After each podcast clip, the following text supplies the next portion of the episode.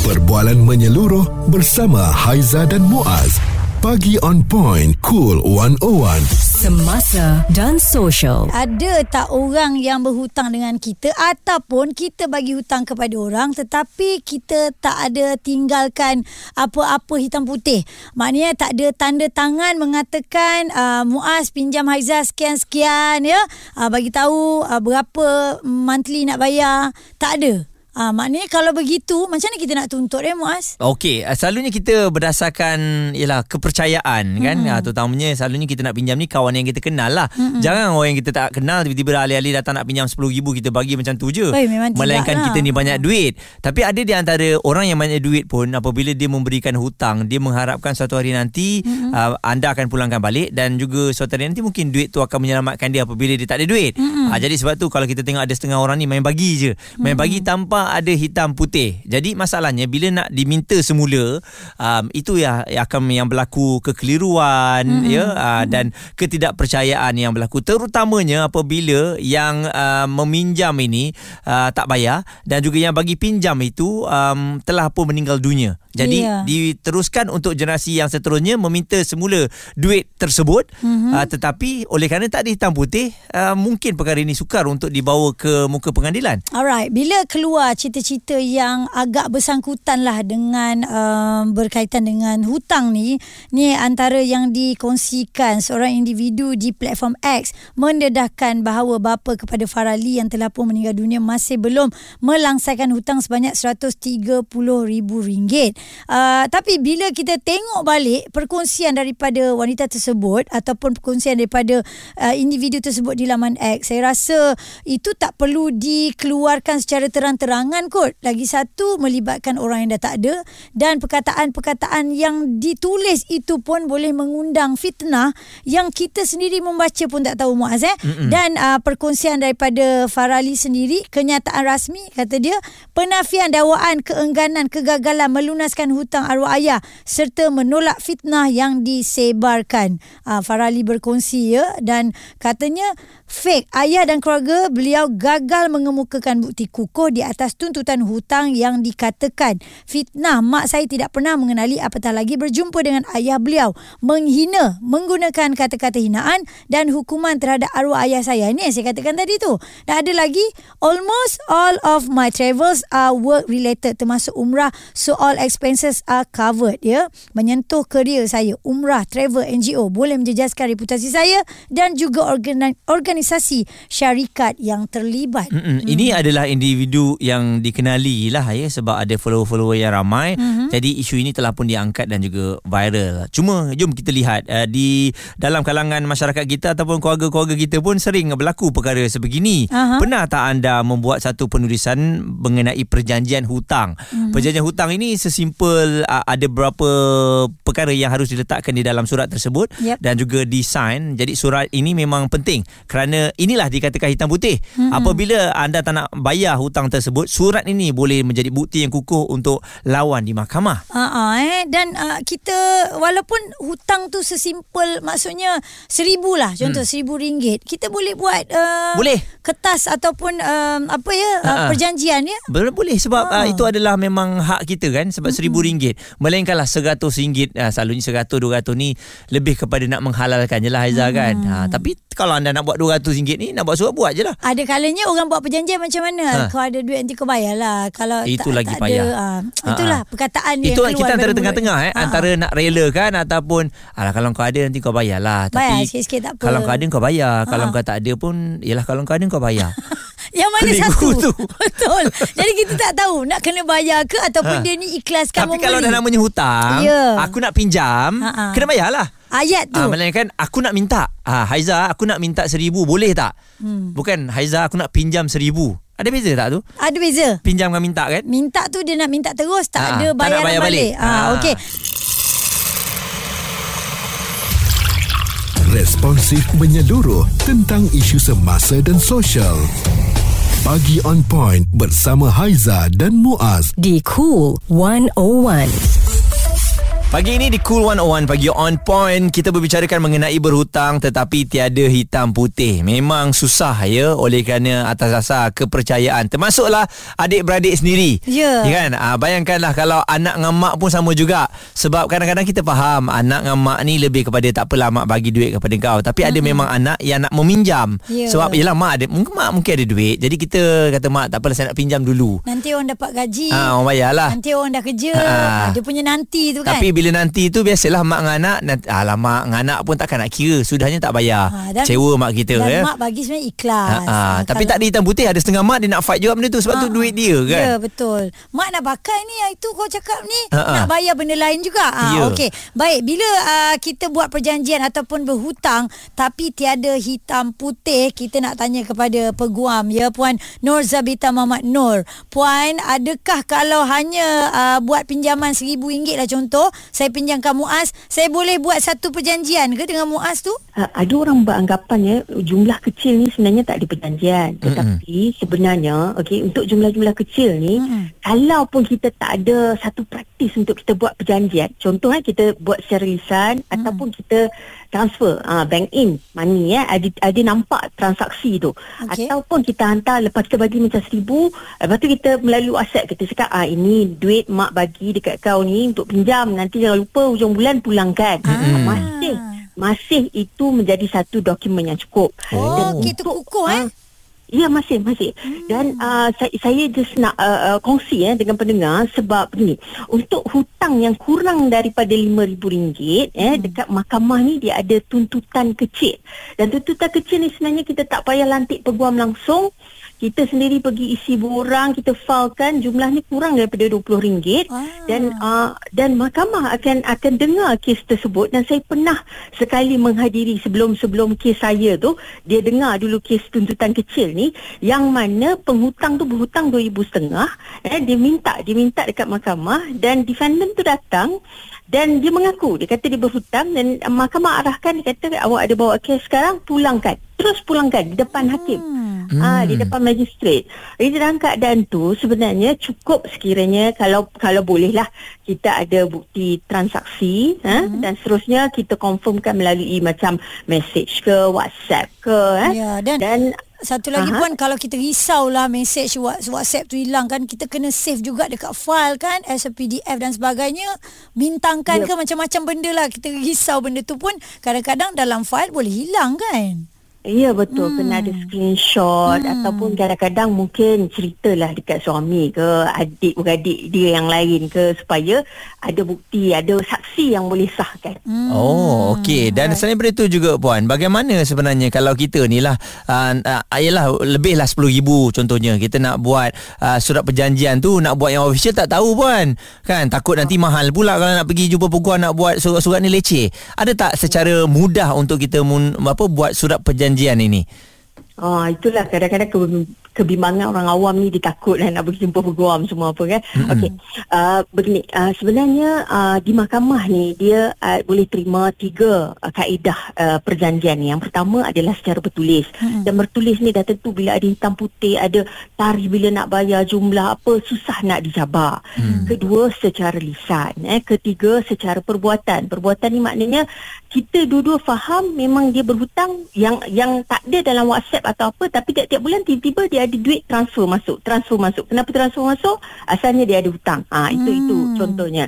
Di dalam keadaan ni sebenarnya kalau nak buat perjanjian pun tak ada masalah. Kita orang awam pun tak ada masalah. Cuma letak macam contoh siapa nama peminjam siapa apa pemberi pinjam nama IC alamat jumlah berapa Mm-mm. bila perlu bayar Tarikh. sebulan berapa ya tarikh jadi dah cukup dua-dua minta sign kalau boleh ada seorang saksi saya rasa itu dah cukup baik tak ada masalah boleh bawa ke mahkamah Suara serta informasi semasa dan sosial bersama Haiza dan Muaz. Pagi on point. Cool 101. Berhutang tapi tiada hitam putih Hanya verbal saja Cakap-cakap mulut Anda pernah menghadapi situasi begitu Dan bila kita nak tuntut balik hutang kita Mana bukti? Mm-mm. Pandai je cakap Tak ada perjanjian apa yang kita buat Okey, Ah. ini adalah salah satu fakta. Saya tak tahu betul ataupun tidak. Sememangnya hmm. orang yang suka berhutang dia tidak akan rasa bersalah apabila tidak membayarnya. Ya, Dan orang sekali. yang memberikan hutang akan rasa bersalah apabila memintanya. Nak minta tu rasa segan silu Ha, Terbalik rasa eh? malu. Ha. Pada tu duit kita yang Itulah. meminjam terus meminjam kepada orang lain seantero dunia tanpa membayar hutang-hutang yang ada. Bermacam-macam cara. Puan Nur Zavita Mamat Nur, seorang peguam akan menjelaskan kepada kita tentang hutang tapi tak ada hitam putih. Puan, uh, kita boleh saman ke um, kalau keluarga yang melakukan sebegitu? Ah, boleh uh, tak ada masalah sebab kalau ikut undang-undang ni tak ada apa yang apa uh, akan memberhentikan uh, saman ni atas alasan macam kekeluargaan suami hmm. boleh saman isteri isteri hmm. boleh saman suami mak ayah boleh saman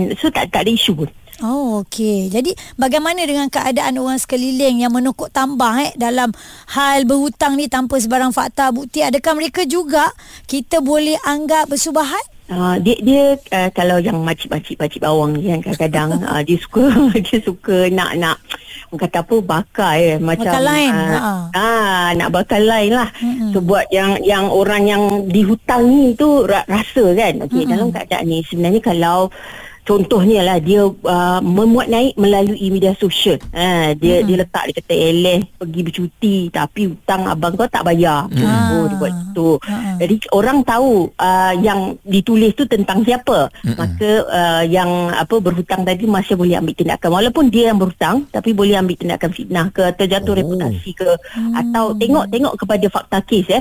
Tapi uh, itulah uh, kalau boleh gunakan uh, saluran yang betul. Jangan guna media sosial untuk mendapatkan uh, uh, apa secara tak sepatutnya. Mm-mm. Dan satu lagi interest yang kita berikan secara sendiri ni puan adakah Wow. sah uh, di sisi undang-undang sebab dia kata okey kau pinjam aku alright kalau kau tak bayar sebulan kita naikkan 100 contohnya begitulah hmm. dan dia, dia ditulis kat situ pun dan disahkan dan disign pun dia pun setuju Ah, dia sebenarnya okey uh, mengikut undang-undang hanya pemberi pinjam wang berlesen sahaja dan Oh. pihak bank sahaja Yang ada yang interest. boleh yes yang boleh menggunakan interest. Tak boleh mas. Kau tak boleh bagi. Kadang-kadang ada Ah, orang dia letak pandai-pandai yang uh, yang berhutang tu pun masa nak dapat hutang macam-macam Ah, lah. betul boleh kan, boleh kata dia boleh. ah, Kau nak letak pun berapa? fine lah. RM10 ke boleh interest ya tak ada masalah. Ha. Ah, jadi dalam kes begini biasanya lah hal-hal begini bila perjanjian ni bawa dekat mahkamah apa yang mereka akan cuba buat yang berhutang ni kan dia dia nak lepaskan diri daripada hutang. Dia kata perjanjian ni tak sah sebab tengok ada interest dalam ni sepatutnya dia tak boleh charge interest sebab ada akta pemberi pinjam wang berlesen ah, dia dah kata dah tak boleh letak interest okey? Jadi dalam keadaan tu bila dia dia dia, dia letak gitu dia nak kata apa lep, uh, waive lah maknanya lepaskan semua hutang tu sebab ada uh, apa uh, uh, uh, clause yang mengatakan dia hmm. charge interest tu. Di dalam keadaan ni kena hati-hati juga ya sebab mengenakan charge uh, interest eh untuk mereka yang tidak mempunyai lesen ni adalah merupakan satu kesalahan jenayah Ha, konon-konon Hati-hati. konon-konon nak kena ke orang yang hutang tu lalas dia pun kena juga Mm-mm. sebab Ya, dia ya. suka hati buat interest eh. Ha. ah dia kena kena hati-hati ya hmm. yang tu Hmm. Puan, satu lagi adakah kalau kita nak buat surat perjanjian tu perlu ke nak pergi stamping segala bagai tu untuk membuktikan yang surat itu adalah benar belaka? Mm-mm. Uh, sebenarnya sangat digalakkan tetapi hmm. tetapi bukanlah saya tak nak tak ada pendengar yang tak nak bawa ke langsung tetapi ianya bukanlah menjadi satu me, uh, apa faktor yang hmm. major eh hmm. faktor utama sehingga menyebabkan kes tak didengar langsung di mahkamah digalakkan lah eh hmm. uh, tapi masih ada kalau ada uh, macam perjanjian berhutang contohlah eh dah ditanda tangan masih boleh bawa ke mahkamah sebagai bukti tak ada masalah walaupun tak di kalau dah pergi mahkamah Uh, dah diminta untuk nak dibayar tapi yang uh, hutang ni tak nak bayar sebab tak ada duit apa hukumannya puan Ah, begini. Ah, kalau dalam keadaan tu kita boleh buat pelaksanaan. Pelaksanaan ni katakanlah eh dia dah mengaku salah, dia kata saya berhutang. Jadi mahkamah pun uh, letak dalam satu penghakiman eh, dia keluarkan penghakiman, dia kata uh, mahkamah memerintahkan agar defender membayar. Hmm. Okey. Jadi dalam keadaan tu buat pelaksanaan. Contoh kita boleh sita dan lelong barang dia, Oh, eh. okey. Kita boleh sekat akaun dia dan transfer uh, duit ke akaun kita dengan semua ini melalui prosiding mahkamah lah dah tentu. Uh, Okey, ada banyak cara sebenarnya eh puan eh. Puan Zabeta Muhammad Nur berkongsi dengan kami. Itu seorang peguam ya dah bagi tahu banyak sebenarnya dokumen-dokumen ataupun bagaimana cara anda nak bagi tahu yang anda dah buat bayaran ke apa tu semua anda kena simpanlah dokumen-dokumen tu. Mm-mm. Itu menandakan yang anda berhutang tetapi anda bayar. Perbualan menyeluruh bersama Haiza dan Muaz. Pagi on point, cool 101. Semasa dan social. Kita mengharapkan ramai orang dah pulangkan duit kita yang dah hutangan kita. Tapi mereka buat diam aja sebab Mm-mm. tak ada hitam putih. Tiada Jadi perjanjian. memang penting lah hitam putih tu kita tak nak ada cerita di kemudian hari macam Haiza ada tak orang pinjam duit yang tak bayar Haiza Ah, yang jujurnya lah berapa banyak paling banyak lah yang pinjam tapi tak bayar ah, tak nak lah sebut. eh bukan sebut nama pun sebut Adalah. jumlah jumlah Adalah. Adalah. Seribu ada? Ah, Dua lebih ribu ada? seribu lah. Adalah. Lebih seribu eh? ada. Bayarlah. Siapa tu? Okey. Kawan industri? Okey. Okey, sekarang ni kita bersama dengan Safwan. Apa yang awak nak kongsikan? Ada yang berhutang dengan awak tanpa hitam putih?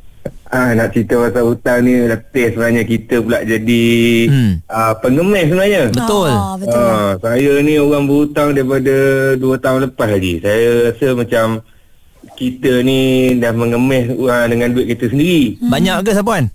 Aduh, nak kata banyak tu kalau dekat 5-6 orang tu belah ribu dah habis. Oh, Ah. ya Allah. Baiknya awak kenapa lah bagi orang pinjam sampai berbelah ribu ni? Aduh. Dia alasan dia macam-macam alasan orang meminjam ni. Kata Ha-ha. nak beli susu anak lah. Kita Aduh. ni...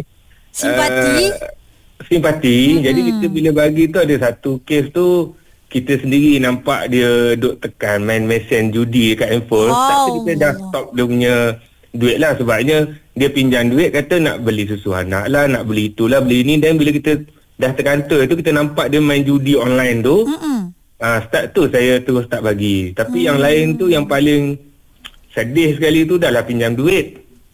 Boleh pula pindah tak bagi tahu, tahu-tahu dah dah ada kat Melaka. Oh. Hmm. Oh, dia jauhkan diri daripada awak eh? Eh, yang itu paling saya rasa kawan baik tapi Mm-mm. bila kita dah bagi pinjam tu sepatutnya bagi tahulah kalau nak pindah ke apa ke kan. Ah, tapi ah, bila kita minta hutang tu kata ujung bulan dapat gaji. Tapi bila sampai sekarang dah masuk setahun dah. Saya rasa tak tahu apa jadi dah dengan duit tu. Tak ada hitam putih langsung ke? Ya Allah. Melalui WhatsApp je lah kebanyakannya. Eh tapi Ah. WhatsApp kalau ada uh, apa kata-kata yang menye- menyebut tentang pakai Ya. duit pinjam duit ni semua bak kata peguam kita tadi boleh dikemukakan tau. Mm-mm. Oh. Ready ke nak kemukakan naik ke mahkamah sikit ni? Itulah saya rasa kalau dah macam tak ada bunga-bunga macam ni saya rasa kena hire seorang lawyer jugalah rasanya. Ah, eh? ah, nak Kan? kena ajar sikit lah Satu lagi saya pernah dengar tau Kalau kita ni pinjam duit dengan orang Kita jangan lagi daripada orang tu. Mm-mm. Macam tadi Safwan kata orang pindah tu kan Tak boleh macam tu. Kita kena sentiasa ada kat depan mata dia Bagi tahu InsyaAllah aku akan bayar. Jangan mengelak lah Lagi pula menghilangkan diri. Tak betul tu.